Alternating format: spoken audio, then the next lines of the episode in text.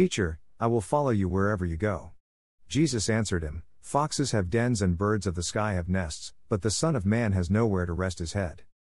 Jesus, the Son of God, was present and active in the creation of all things great and small, including foxes and birds. Jesus describes the flowers in a similar way notice how the flowers grow. They do not toil or spin.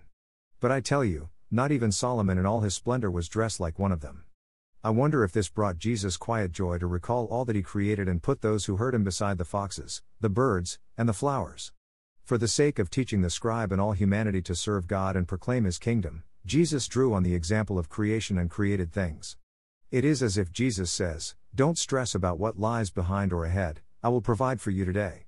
Follow me, don't put it off. Thank you, God, for the beauty in all of the creatures you created. Something as simple as birdsong reminds me that there is joy in existence, that it is a gift. If, during adoration, I hear a robin sing through the walls of the chapel, it wouldn't be an exaggeration to say I heard time breaking into eternity.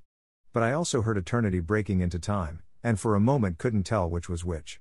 God, you are present, this much I know. Today it might be helpful if I lower my expectations about how much I can wield and instead quiet down so that I can hear Jesus' command follow me. USCCB Readings